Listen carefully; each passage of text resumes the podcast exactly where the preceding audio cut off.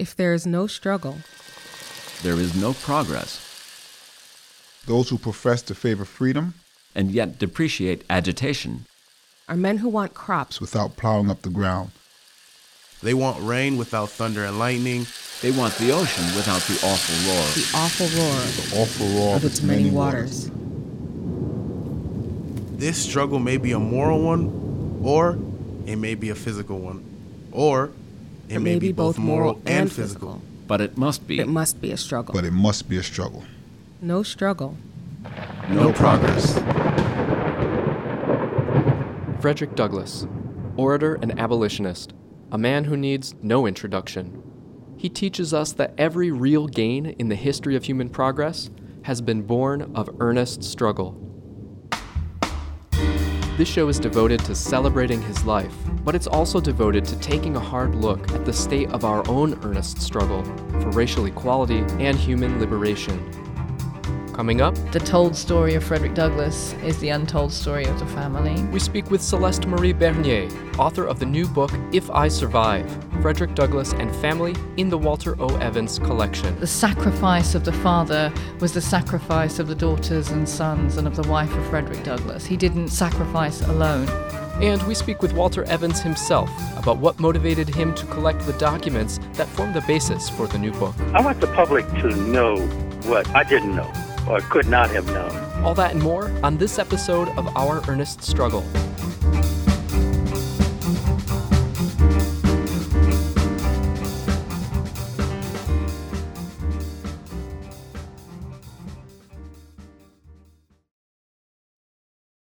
Thanksgiving, a holiday for enjoying food and being with family. It's a tradition as old as the country itself, we're told, but what many don't know is that it was President Abraham Lincoln who issued the first in a long line of yearly proclamations establishing a Thanksgiving Day in November. The year was 1863. Lincoln's proclamation reads In the midst of a civil war of unequaled magnitude and severity, order has been maintained, the laws have been respected and obeyed, and harmony has prevailed everywhere except in the theater of military conflict, while that theater has been greatly contracted by the advancing armies and navies of the Union. Lincoln called on his fellow citizens to give thanks for these blessings, but also to pray for those who, quote, have become widows, orphans, mourners, or sufferers in the lamentable civil strife in which we are unavoidably engaged. I think it's fair to say the view from the front lines of that civil strife was often less hopeful than the proclamation from Washington, D.C. made it out to be. In South Carolina that very same year, the country's first African American regiment, the 54th Massachusetts, led a failed attack on Fort Wagner. I love the 54th. All right. Y'all's the only family I got. Well, ain't much a matter what happens tomorrow. But we men ain't. Yes, sir. The lead up to that desperate battle is dramatized in the 1989 film Glory. If tomorrow we have to meet the judgment day, uh, Heavenly Father, we want you to let our folks know uh, that we died facing the enemy. Frederick Douglass's oldest son, Lewis Henry, fought in the Battle of Fort Wagner. In a stolen moment between charges, the 23 year old Douglass writes a letter to his sweetheart back in Syracuse. My dear Amelia, I have been in two fights and am unhurt. I'm about to go in another, I believe, tonight. Our men fought well on both occasions. The last was desperate. We charged that terrible battery on Morris Island known as Fort Wagner and were repulsed with a loss of 300 killed and wounded. I escaped unhurt from amidst that perfect hail of shot and shell. It was terrible. Douglass continues Should I fall in the next fight, killed or wounded, I hope to fall with my face to the foe. If I survive, I shall write you a long letter. Remember, if I die, I die in a good cause. These are the words that provided the inspiration for a new book entitled If I Survive Frederick Douglass and Family in the Walter O. Evans collection. The lead author of that book is Celeste Marie Bernier. She's a professor of Black Studies and English Literature at the University of Edinburgh in Scotland. She's the author of many other books as well, on topics ranging from Black heroism to Black visual art. Back in September, Bernier visited Rochester, where I had a chance to sit down with her and talk about this latest project. Celeste, it's a pleasure to welcome you to the program. Thank you so much for having me, Darien. It's a joy. It's a joy. Thank you so much. So, we're lucky to have this chance to sit down with you while you're on this whirlwind tour of the United States here. It's a two and a half week tour, right? You're visiting some of the main sites that were important to Frederick Douglass during his life. Can you just talk about what are some of the conversations that you've had in these, um, the, specifically the public lectures that you've given in these communities that are so invested in celebrating Douglass in this bicentennial of his birth? So, um, I've spent 20 years of my life researching into the life and works of Frederick Douglass and his family and working across academic, activist, um, artist contexts. And the question at the heart of that is how do we use words and art in the freedom struggle? And what I really want to do with this book and this archive, making it accessible, is really um, Kamal McClarin described it as a book that's about helping other people be the historians. And what I find is when I go and tell these stories, whether it's in Britain or it's in the United States, they show me how to see it and how to read it. I'm I'm pressed up close to it, like my face to the glass, and I find that people coming with their own experiences, their own life stories, they see different aspects. The conversations have really been about what Douglass means now, what he's meant in the past, and what I've mostly found is people are just so full of happiness to hear about the family that I'm wanting to know what they did, why they did it, and how they did it. So it's been um, really an experience of, of love, I think, and healing to talk about the family and to begin to try and piece together their stories. Let's talk about the book in a little more detail. First of all, the title, If I Survive, right? Frederick Douglass and Family. Um, where does that phrase come from, and how does it orient uh, your reading of the documents in your book? If I Survive are actually the words from Lewis Henry Douglass, um, Frederick Douglass's eldest son, who, as we know, fought in the Civil War and fought beside Robert Gould Shaw with the 54th Massachusetts. Um, and the big issue we all know, we all of us in the United States know that Frederick Douglass, born into slavery as Frederick Augustus Washington Bailey, survived the scars of slavery. We all know that. And we all know that he only barely survived them because he carried his life, all his life, the physical and psychological um, wounds of that struggle. What we know less about are that his sons fought and struggled with the wounds of war. And what I wanted to really make clear in the book is that the sacrifice of the father was the sacrifice of the daughters and sons and of the wife of Frederick Douglass. He didn't um, sacrifice alone. And so Lewis writes this beautiful letter, which is the reason why I wrote the book. And I shouldn't have written the book because I've got six other deadlines. It was a book I didn't mean to write, but why he made it so I couldn't not write it is he wrote to the love of his life, Amelia Loguen, from the Civil War front lines. And he said, If I survive, I will write you a long letter. If I die, remember I die in the cause of freedom. And so I wanted the book to be an honoring of their struggle. Um, the, I'm, I'm in a way following in the footsteps of the Douglass family themselves. They were their own historians. They knew they would be written out of history. And Lewis, the same man who said, If I survive, also said, No one knew the anxiety, hardships, and distresses we went through in the struggle for freedom. Mm-hmm. So that's kind of how the title came to life, really. Mm-hmm. Now, I know this book is organized uh, very tightly around some of the documents that you had access to um, in a private collection. We'll talk about that private collection in a moment. Um, but some of the themes that I've heard you draw out uh, from these documents are mortality, uh, memory, and the blurb for the book says that the Frederick Douglass that is needed in a 21st century Black Lives Matter era is no infallible icon, but a mortal individual. Can you talk about that? Um, the reason behind that statement is um, a question I get repeatedly in 20 years is how did Mr. Douglass do it on his own? And the answer is he didn't. and it doesn't make him any less great, any less inspirational, and any less powerful. But what it does in 2018 is when I go to audiences in schools, I go to audiences in churches, um, I go to non academic audiences that are not steeped in white Western paradigms of learning, they're very much about this is a Douglass you can work with, a Douglass who collaborates. But it's not a Douglass we know so well because we see the distant public figure. And behind that public figure was an equally inspiring private person. So, I mean, is there a tension there? Um, Douglass so carefully curated his public face because there were so many constant attempts to subvert him. What harm does it do to have a powerful hero symbol, particularly in this day and age? The, there were so many Frederick Douglasses, and um, that by necessity, and by design, Douglass's survival practice, and this is a book about survival, um, involves a range of tactics some of them immortalizing, some of them mythologically transformative, and some of them emotionally expedient that have damage that causes damage not only to the person but to all family members. Um, living with that public icon um, is is devastating and difficult, and the family letters talk about the burden, talk about the inspiration, talk about the beauty and magic of it, but talk about the real struggle that comes from it as well. And it was a struggle for all the family members the and I think it the heart of it really was that they all sacrificed their emotional and personal and autobiographical um, priorities for the freedom struggle. The freedom struggle came first. Yeah. I want to ask you about some of those specific documents in which you see instances of this. Um, but could you first give us an overview of the collection that you drew on for this project? This is a private collection that's held in Savannah, Georgia by a man named Walter O. Evans.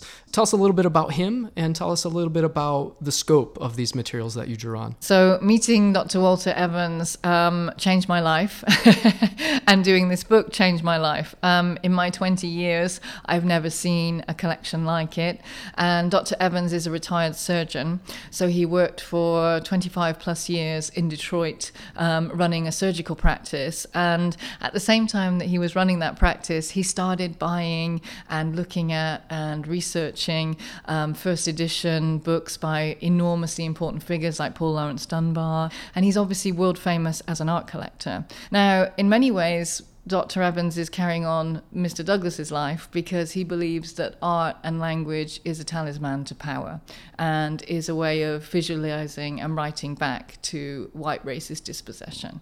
And so he um, talks about the importance in school environments, in his own family, of the honoring of black heroic figures in history, and then talking about going to art galleries and seeing no representation on the walls. So for Dr. Evans the, and all major um, pioneering inspirational collectors like him, it's really about collecting an archive in the face of a white supremacist archive that denies, distorts, invisibilizes, and dehumanizes. And so for Dr. Evans, his paintings by Jacob Lawrence are on a continuum continuum with his manuscripts by Frederick Douglass. They are all part of the memorializing the black freedom struggle and what it means and how important it is. And as Mr. Douglass would say, education is emancipation. So the Douglass collection is, is where I focus my, my energy on, on this. And I opened these binders, Darien, and I knew the minute I opened them, that was it. You know, the literary biography I'm writing for Yale, um, I promise it is a priority, but it took a, a back seat when I saw this material. And I saw the handwriting of Lewis, um, Douglass's eldest son, writing, If I survive, um, I die in the cause of humanity from the front lines of the Civil War. Um, and I work on, I've worked, I did a big book on black soldiers in World War One and I, I, just wouldn't leave me. So um, after I left the house, I thought, okay, the world needs to, to see this material. And so the collection that Dr. Evans has by the Douglass family is um, many speeches that Douglass himself gave. So um, phenomenal, phenomenal material. Um, Douglass's lectures on Santo Domingo and Toussaint Louverture's heroism. Douglass meditating on the exodus of the South, whether formerly enslaved people should run or should stay where they are.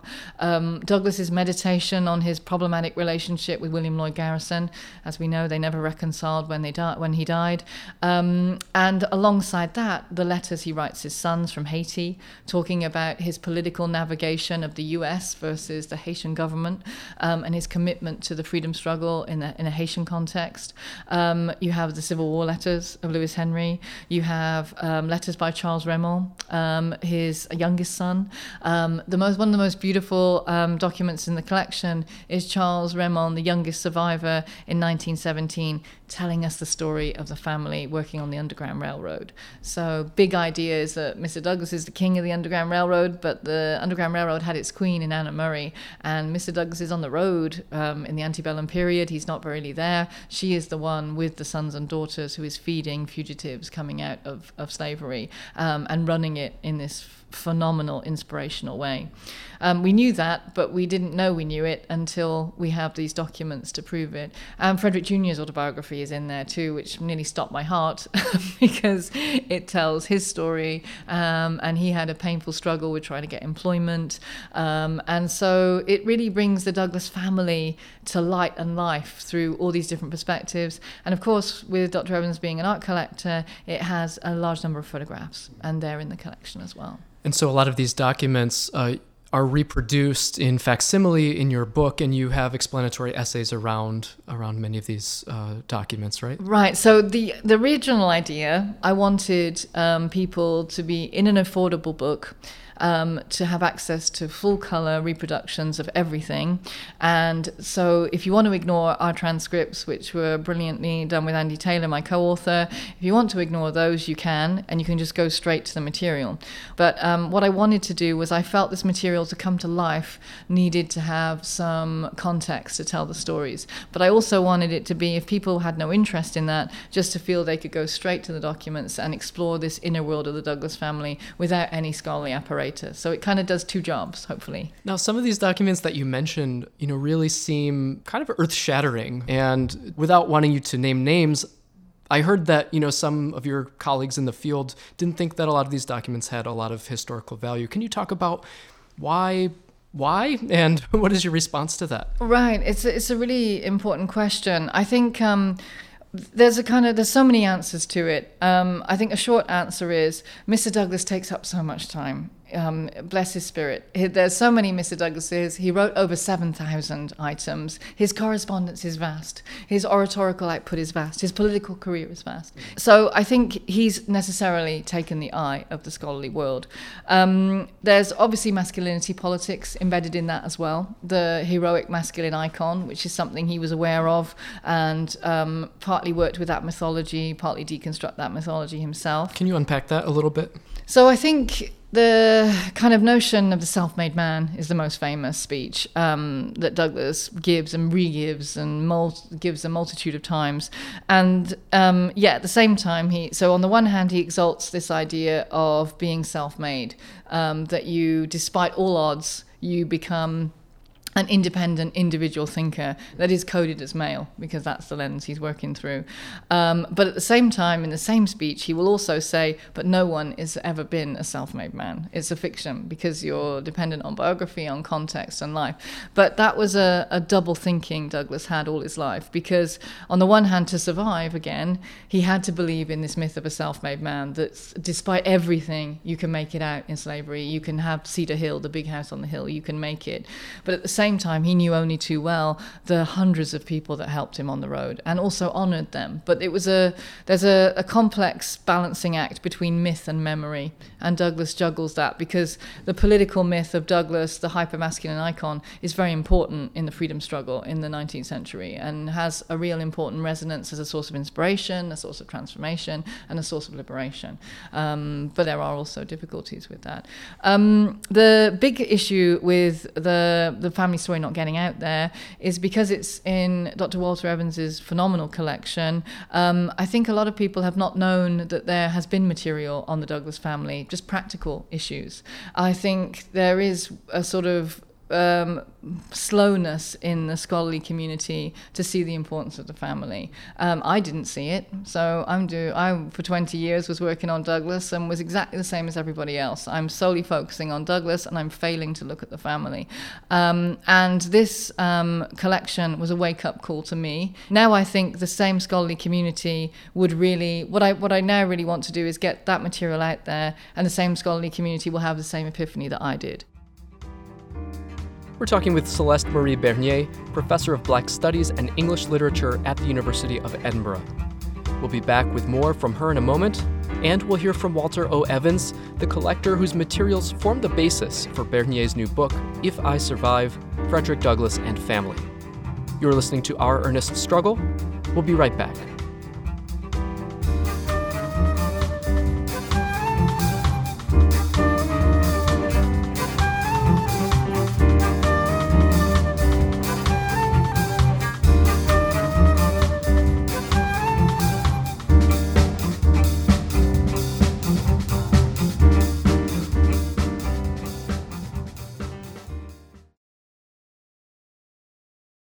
You're listening to Our Earnest Struggle. I'm Darien Lamen. We're talking with Celeste Marie Bernier, a professor of Black Studies and English Literature at the University of Edinburgh in Scotland. So, Celeste, I want to talk with you about Frederick Douglass and Anna Murray Douglass's children.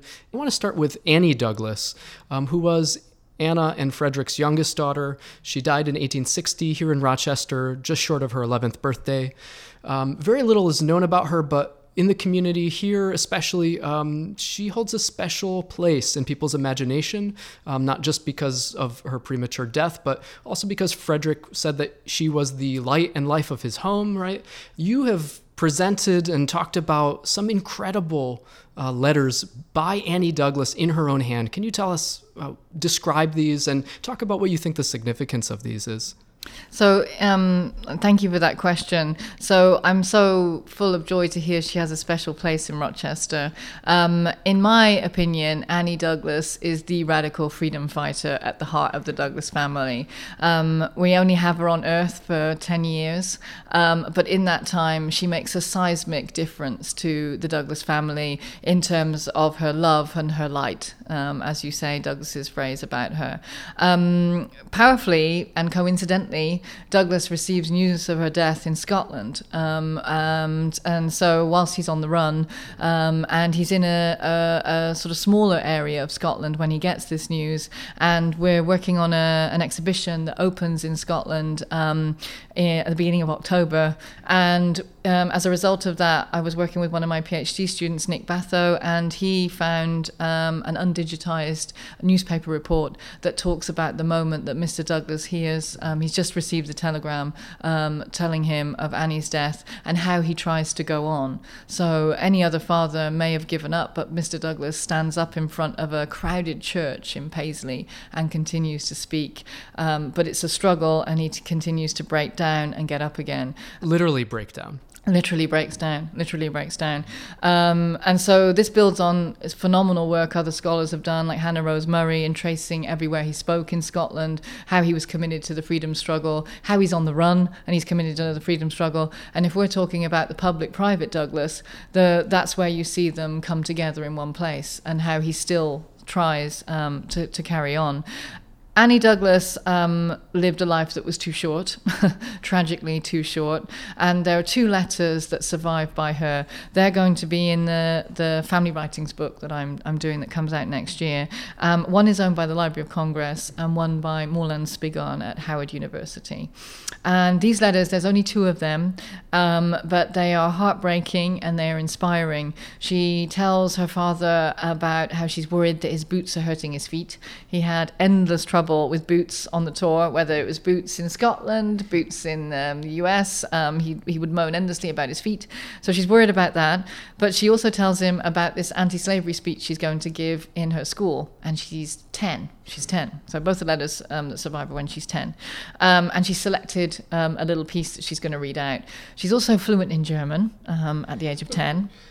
Um, and um, she also, uh, comically, as a 10 year old does, says that Rosa, her eldest sister, wants her to write more, but she's got nothing more to say, so she's going to she's gonna stop writing.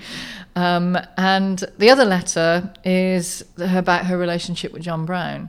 Um, and the reason why I call her the first freedom fighter in the Douglass family, despite her being the youngest, is that she starts young in terms of radical revolution. So at a young age, Rosetta is copy editing the North Star. Um, she's not even double figures when she's doing that. And the little boys are delivering it. So they're freedom fighters too. But Annie is sitting on John Brown's knee as he's building and designing the subterranean pathway that will lead to freedom and arguably starts the Civil War. Um, and it's her bricks that he uses to map it out. And she writes the letter she writes just before she dies, and she dies three months later is the letter that she writes to her father talking about having just learned that John Brown has been hung. And she talks about they took him from the prison, they took him from the jail, and in an open field, they hung him till he was dead. And this is a 10 year old girl telling her father this story while her father is on the run. Um, there's all kinds of brilliant scholars who've theorized her death and how she died. Um, and Rosetta, but for me, Rosetta tells it most powerfully. She says she suffered very acutely before she died, and the, she could not hear or speak. The only last word she said was mother. Which is a beautiful testament to Anna Murray as her mother and her li- in her life. Um, Douglass was devastated, and the Douglass family were devastated. And Charles, the youngest, he says, after that, we were at best a dismembered family um, because Annie was glue in many ways to to the freedom struggle, um, and her death was of such seismic importance to the family, and for Rosetta, for Douglass himself, for Anna Murray, to for the sons to to come through that was was really something else, and it, her kind of struggle also helps us understand Douglass's own complex relationship with John Brown. Um, as as we know, he said, "I could live for the slave, but John Brown could die for him." Um, and um, it also helps to explain the equivocation that Douglass is understood to have had in relationship to John Brown, because the sons were die-hard supporters of John Brown, and they were of age to go off and die with him.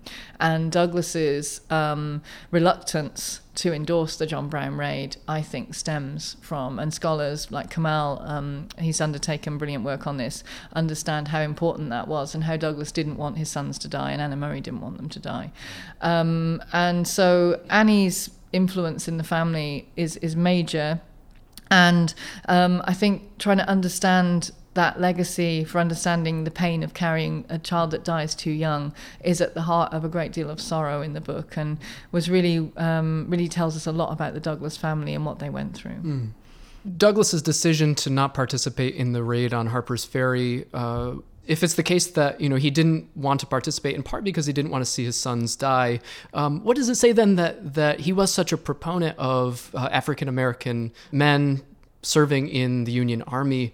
Can you talk about the long-standing consequences of that kind of heroism that we don't often hear about? We often hear about Lewis Henry's letter from the front lines, right? But we don't hear about the trials and travails that came um, as a result of that military service. Right. It so it does what it does to every man who fights and every woman who fights. It um, makes them prematurely old, and it causes all kinds of psychological, as you say, and physical wounds. And the Douglass family were no different. Um, Lewis Henry and Charles Remond um, carried the memory of the war till the day they died, and Lewis Henry died of delayed injuries from the war. He suffered excruciating pain that um, he carried all the all the way through his life. Um, in the letters that they the sons write their father, they educate him on the cost of war. So um, Mr. Douglass went through his own war in slavery, um, as we know, um, and when he stands up and recruits for the 54th and the 55th, he is imbued with this patriotic revolutionary rhetoric: "Give me liberty or give me death." Um, the sons tell him that they are not being paid the same money. Their sons tell him that they are dying of malnutrition. The sons tell him they are being shot from behind. Um, the sons tell him about the unequal conditions in by white Union um, um, generals. And so um, there's Douglass has two forms of knowledge: the knowledge he knows and the knowledge his sons tell him. And um, the the struggles they go through and the letters are really why I did this book um, in that they talk about um, the um, terrible shackling by white um, Union so, um, troops of the black men, the way in which they're treated, um, the disrespect, the dehumanization, the threats, even before they get anywhere near the battlefield, let alone what the white Confederate armies are doing. and so you see in the letters that fear of death, though you talked about mortality and memory, as combined with race prejudice. But you also see what so Douglass made it out of slavery by turning his suffering into a talisman of liberation. He turned his pain and his witnessing of family members being raped, murdered, and destroyed, and he turned it into a way in which to escape and, and live and survive. Um, for his sons, they similarly took their sense of um, death and pain and worry about dying, and they made it into their own version of the freedom struggle. They turned it into if I die for this cause of humanity, I do not die in vain. Um, and so they channeled their they understood that their post traumatic stress disorder and their psychological cost was necessary in the freedom struggle. And I think all the Douglass family members knew from their father and from their mother that the freedom struggle doesn't come without cost. And you have to be ready to give that in order to be able to augur in um, Lewis's words, a new dawn of freedom. Mm-hmm. I'd be remiss if I didn't ask you to talk about Rosetta. We have a good sense, especially from her her biography of her mother, that the North Star really was a family enterprise. Um, but I think there are documents that give us a sense of just how much she, in particular, was um, an intellectual partner of Frederick Douglass um, throughout his career as a, as a publisher, as an editor, um, as a writer. So, can you talk a little bit about her as a writer in her own right and the kinds of women who were in what she calls the annals of heroic womanhood, right? I think it's a beautiful question, and I think um, one one trick I like to play on Douglass scholars is um, I like to read out um, a speech by Rosetta and not tell them who it is, and they always assume it's the father. Um, the syntax, the the oratory, the imagery, um, the intellectual, philosophical arguing is part and parcel of of nuts and bolts, Mr. Douglass. Um, one of her beautiful phrases that could be his if we didn't know any better is read, reflect act. And that's a mantra that she lived by read, reflect, act. Um, she was um, a powerhouse of intellectual thought, of radicalism, of humanitarianism. Um, her intellect was, she was his intellectual partner, um, as you beautifully say, Darien. And so the kind of consensus in scholarly terms is often to focus on Helen Pitts Douglass, his second white wife, um, and her role as his secretary. Um, and she herself was a great intellect as well, a feminist and a radical. And she transcribed, she was amanuensis for him on a lot of his letters from the 1880s onwards. But when you look at the manuscripts and the typescripts, it's Rosetta's handwriting you're seeing in conversation with that of her father's. Um, she, um, as you say, wrote the, the powerful memorial to her mother. Um, and she was, I found in a source only a few weeks ago. I'm finding things all the time. Um, it's I'm working through this big, giant amount of material I've gathered. Um, she was writing um, what she understood to be a definitive history of black women's activism would to God it survives. I still hope and pray. People keep an eye out in Rochester. Um, uh, a shout out if you find it, let me know. Um, uh, because she understood, she produced her own counterpart to her father's um, commitment to Toussaint Louverture, Sengbe Pieh, um, Madison Washington. She wrote the, the, the, and delivered speeches. We've got only fragments of, of the, what she wrote to Harriet Tubman, to Sojourner Truth, to Margaret Garner, to um, Phillis Wheatley, all the pioneering womanist radicals. Um, in the early era. Um, the sacrifices she made were extensive. She's proofreading the North Star from the age of eight, and she, as you'll notice, it has far less errors than most newspapers of that period. She was meticulous, and she had terrible problems with cataracts and with eyesight difficulties, um, and um, hunching over the desk and copy editing and proofreading and editing um, Douglass's newspapers, his own writings, um, took its toll. And so by the time that she died, Frederica, her daughter, writes, My mother was blind and had lost her sight entirely. Um, and so the the physical stress and strain of um, helping and working and being collaboration with Douglass was was a powerful one, but one she she joyously undertook. She had no resentment about that. Um, and I, I, what I like to think about, if we understand Douglass in masculinity politics, a black womanist feminist was working by his side and helping him every step of the way. Yeah. Rosetta experienced discrimination, experienced harassment as a black woman. Um, she talks about this in terms of bondage.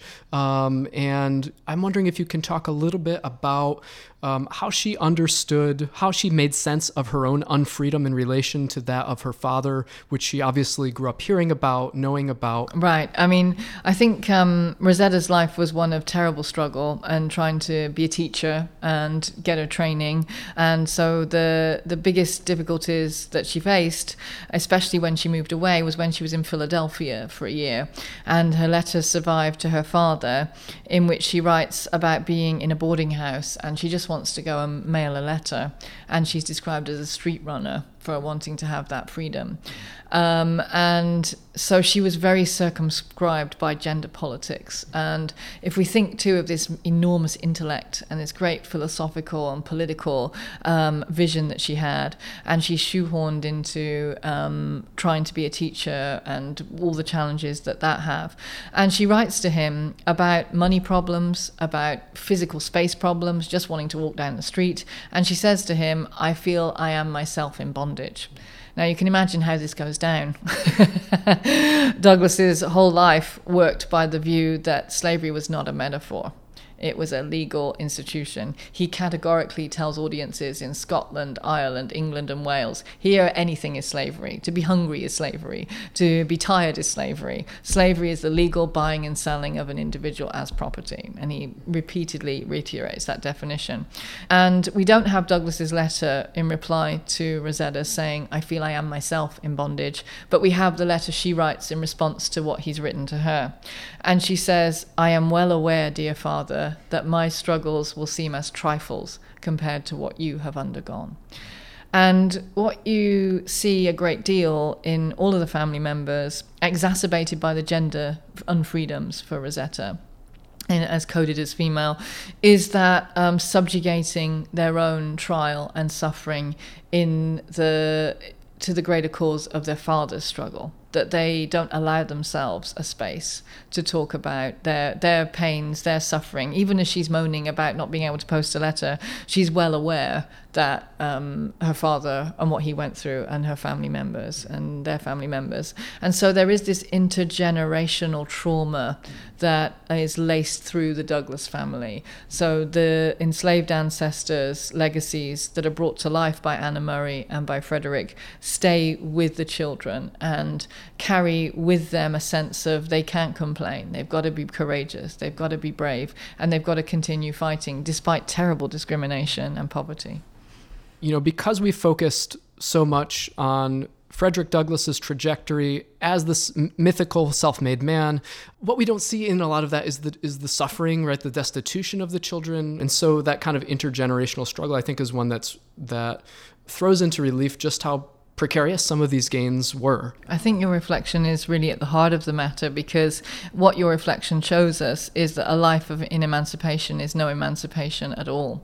And the big political disagreement that ran along racial lines between Frederick Douglass and abolitionists of, of Caucasian descent like Garrison and others was that at the moment of um, the Emancipation Proclamation, Garrison closes his shop and says the Anti Slavery Society is disbanded, and Frederick Douglass says, Your work has just begun. And so, this idea that you move from slavery to freedom um, Douglass and everyone around him knew that that was a myth that white folks needed to sleep at night. And actually, slavery and freedom were simultaneous, continuous states of existence. As, as, and as we understand today, sla- slavery's legacies that bleed through every form from white supremacy to de jure lynchings and police killings um, are, are, living, breathing, to let, let, alone economic prejudice and persecution. And so I think this, the, the, your reflection is one that, that helps us see with the family that this eman- idea of emancipation was a white supremacist myth that worked only to aggrandize white power and white privilege. Well, I, I want to take a brief detour here and um, ask you about Douglass's UK connections. Um, You've been working here in the University of Rochester's Department of Rare Books, um, I believe, with a book of poems by Robert Burns, apparently one of D- the first books that Douglass uh, purchased, and it's inscribed and dedicated to his son, right? Can you talk about this and um, for, maybe for listeners who don't know who Robert Burns is, what the significance uh, of this connection is. Ah, Robert Burns for Frederick Douglass. Yes. Um, so um, this is dear to my heart with curating with Dora Petherbridge and others at the National Library of Scotland, the Strike for Freedom, Douglass in Scotland, and this partly this collection material. Um, so Douglass goes on a UK tour at the age of 27 when he's on the run as a fugitive slave, as he would describe himself at that point. He's published his narrative, he's named names, he's got to get out of the country. And so he lands on Irish soil and he tours Ireland and then he tours England and also Scotland and Wales. Now, in Scotland, as we all know, Mr. Douglass played the violin. And um, so what he had was terrible homesickness. And so some of the letters talk about that. And it's a bit quiet as it's kept. He doesn't talk extensively about it, again, protecting the private Douglass. Um, but he experiences terrible depression on a day in Edinburgh in the winter. And he talks about um, feeling, I look so ugly, I hated to see myself in the glass. There was no living for me. So he felt suicidal. And given how his renown is his great beauty and his power through imagery, I felt so ugly I hated to see myself in the glass. You see someone carrying a lot of wounds and trauma. And so he walks down the street in Edinburgh and he goes to a music shop and he buys a violin and um, he brings it back to the hotel, scurries back to the hotel with it, and he writes in this letter that starts out with trauma and upset and says, I felt as lively as a cricket and as happy as a lamb. Let a person get music in their soul when they are depressed and their whole world is changed. And one of the things that he learns to play is a Robbie Burns um, poem set to music. And um, he loved Robbie Burns and he saw him as a poet of the people, and he went on a pilgrimage on the same trip to the home of Robbie Burns in Ayr, um, where we're going to do some events in the fall. And he met the sisters and he talked about going to the cottage, and it was a, a kind of religious experience for him in many ways. He loved Robbie Burns for his spirit. Um, he saw Robbie Burns as connected to the folkloric spirit of Scotland, um, as distinct from England and the Empire. Scotland massively importantly a slave trading nation as well, profiting from slave trading in the Caribbean um, and many other places, but at the same time, a ringing national rhetoric of anti colonialism and an- anti empire. And so Douglass used to say on the stump in um, all the towns and cities in Scotland, he used to say, There's not a stream that doesn't flow the blood of freedom in a Scottish land. And so Douglass loved the Robbie Burns celebration of Scotland and the nation and the myth and the folklore of Scotland as a freedom loving people.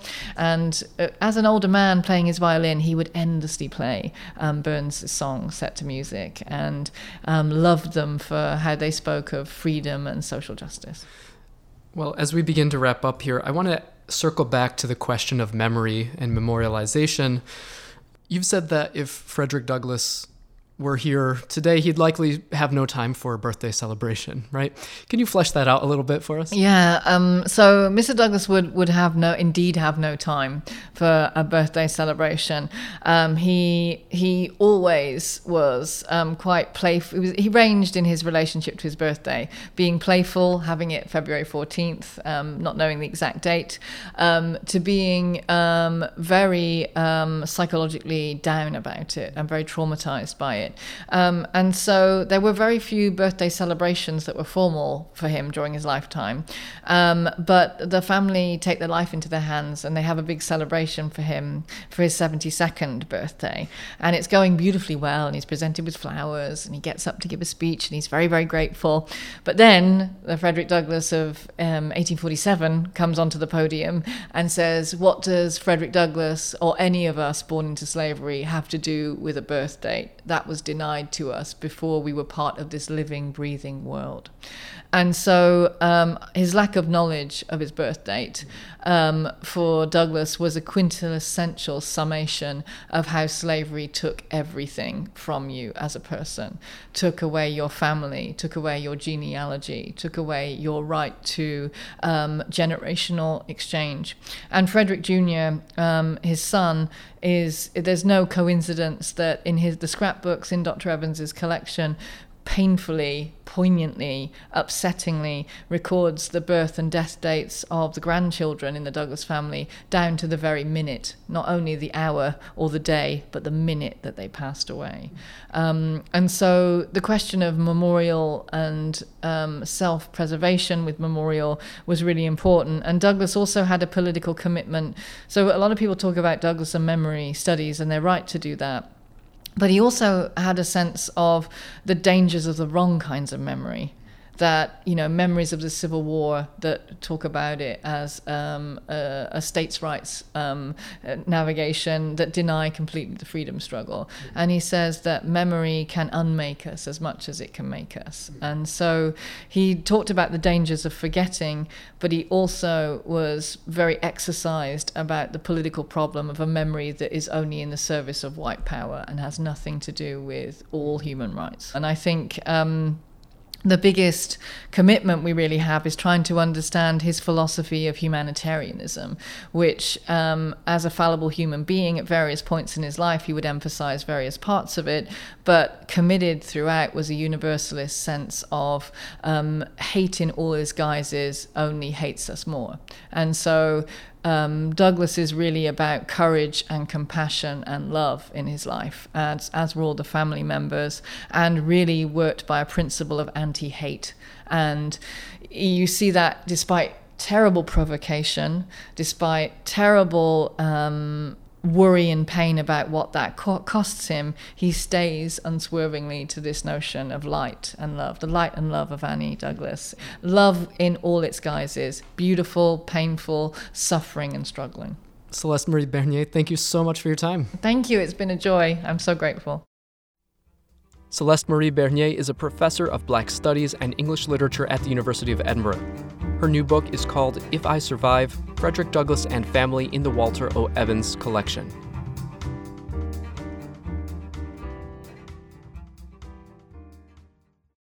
You're listening to Our Earnest Struggle. I'm Darien Lamen. For our last segment on today's show, we speak with Walter Evans, a retired surgeon whose private collection forms the basis for the new book, If I Survive Frederick Douglass and Family. We spoke with Dr. Evans by phone back in October. Joining me from Savannah, Georgia is Walter Evans. Dr. Evans, welcome to Our Earnest Struggle. Good morning. Thank you for having me. So, over the last several decades, you've amassed a really important collection of visual art and literary works by major African American figures of the 19th and 20th centuries. But could you start off by telling us how did you first become interested in art? Um, I wasn't fortunate enough to go to college right after high school. I went into the Navy, and in my second year of the Navy, I was transferred from San Diego to Philadelphia. Um, the first week I was in Philadelphia, I went to a party and I met a young lady. We decided that, uh, or she decided, I should say, that our first date would be to the Philadelphia Museum of Art. I had never been in an art museum in my life. I was raised in my early years in Savannah, and as a teenager, I went to high school in Hartford, Connecticut. We weren't allowed in the museums, uh, art museums in Savannah, and when I got to Hartford, that just wasn't my interest. So, uh, not knowing anything about art museums or art, I went to the library right down the street from the museum in Philadelphia. I read about all the artists and their works that I would see. So when we got to on our date at the museum, I um, started telling her about all these painters. I started asking her if she knew Degas had a family in New Orleans that he sired uh, African American um, part of the family. So um, after I went to college, I continued to go to museums, but it wouldn't be until after I went to medical school and did my residency and started my practice that I had my first dollar to spend on any art and that's where I started about 1976. So, what was the first work of art that you bought, or were there several? Well, it just so happened that the Detroit Institute of Art owned the uh, John Brown series by Jacob Lawrence, and the they were in such horrible condition that they commissioned Jacob Lawrence to do um, silk screens on these very paintings. So they did uh, 60 sets of 22 and I was convinced to buy one of these sets, and that started me. Uh, a couple weeks later, uh, I happened to be in New York, and I met Romare Bearden. So, uh, you know, I got started on two of the most well-known African American artists of the time.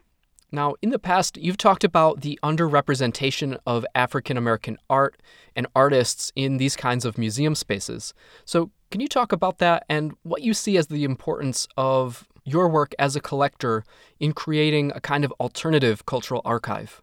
Well, first of all, let me say that I became interested in all of art. Uh, it's just that when I went into museums around the country, uh, I saw almost no African American art. And by this time, I had twin daughters uh, who were born my first year of residency. And I wanted them to see works by African Americans that they could not go into the museum and find. Uh, I did see one or two, uh, ironically, um, in uh, Europe. Uh, a couple of European museums displayed works by African Americans, and I had been reading about African American artists, but saw almost none in the American Museum. So that was another impetus for me to begin uh, collecting African American art. So then, how did you make the leap from paintings to historical documents?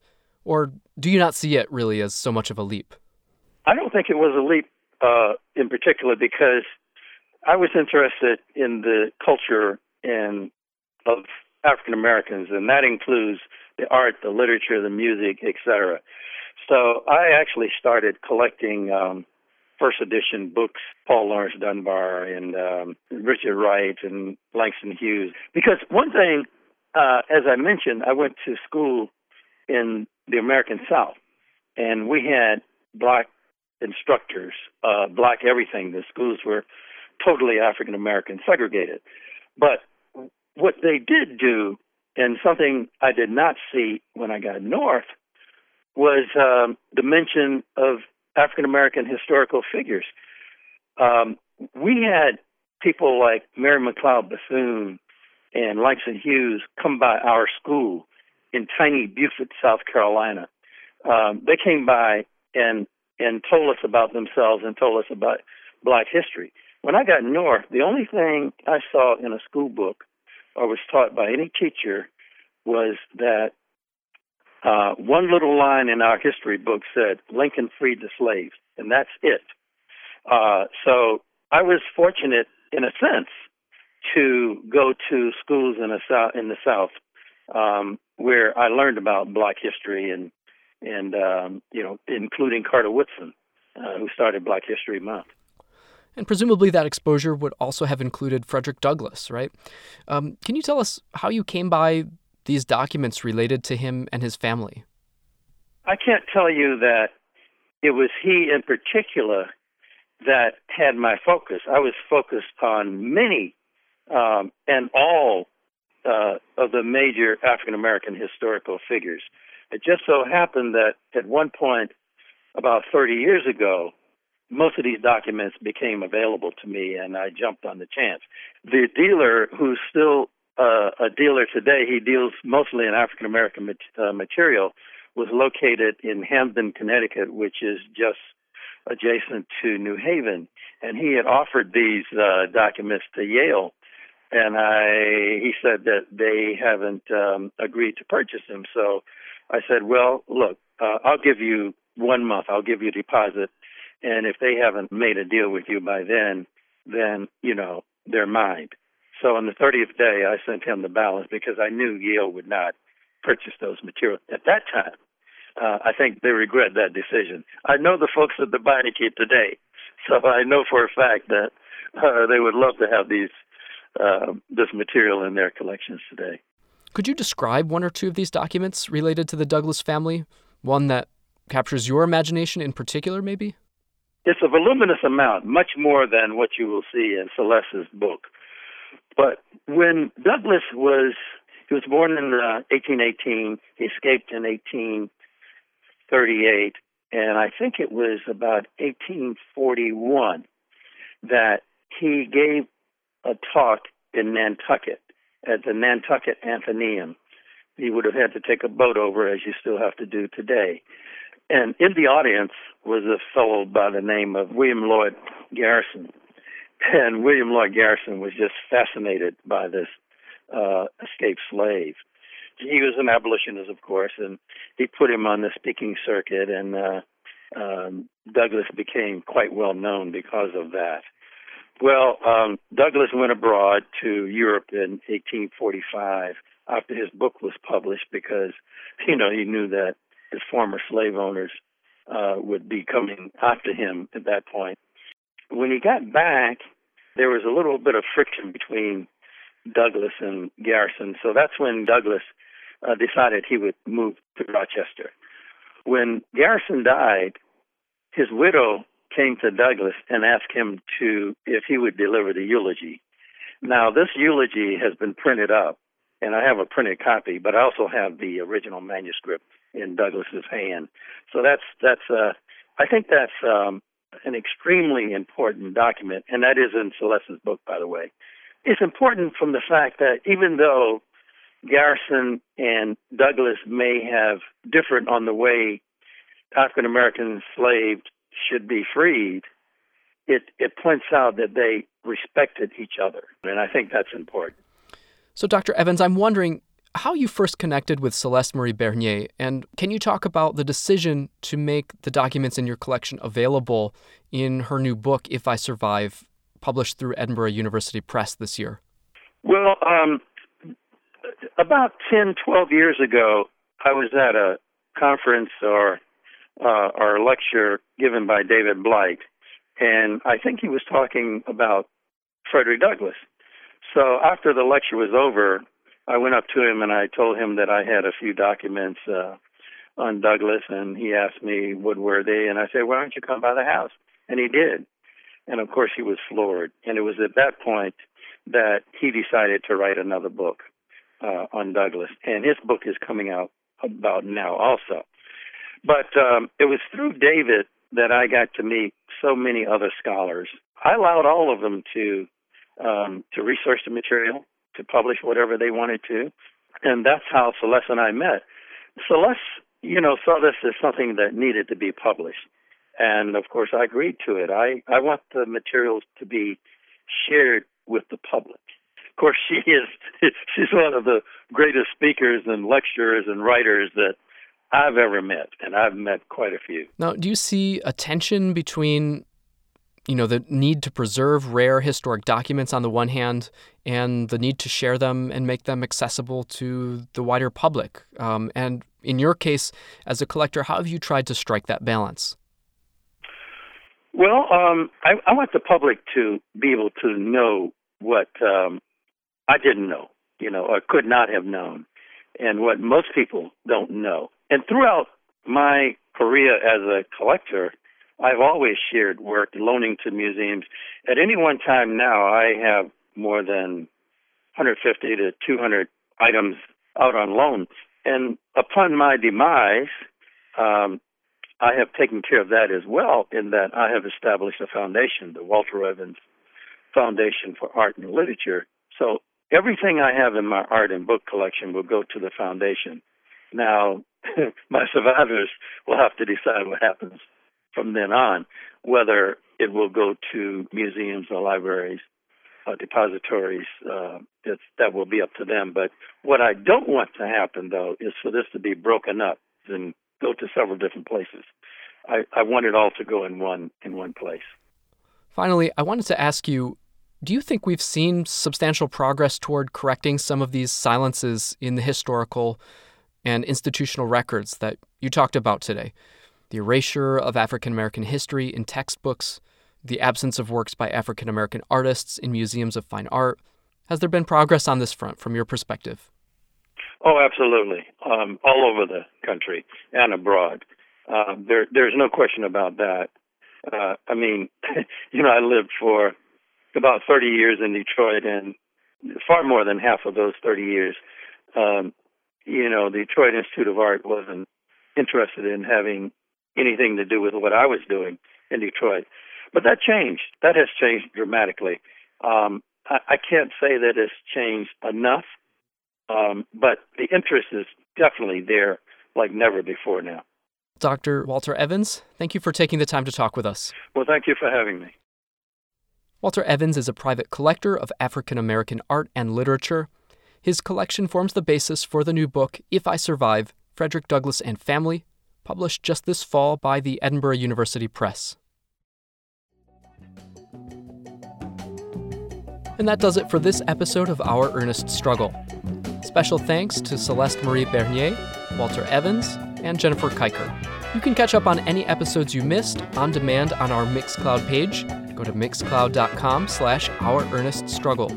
The views expressed on the show don't necessarily reflect the views of the City of Rochester or the partnering organizations of the Re-Energizing Douglass Bicentennial Committee. If you'd like to be a part of future episodes, send us an email at wxirnews at gmail.com. For Rochester's Community Media Center, I'm Darien Lamen. Thanks for listening.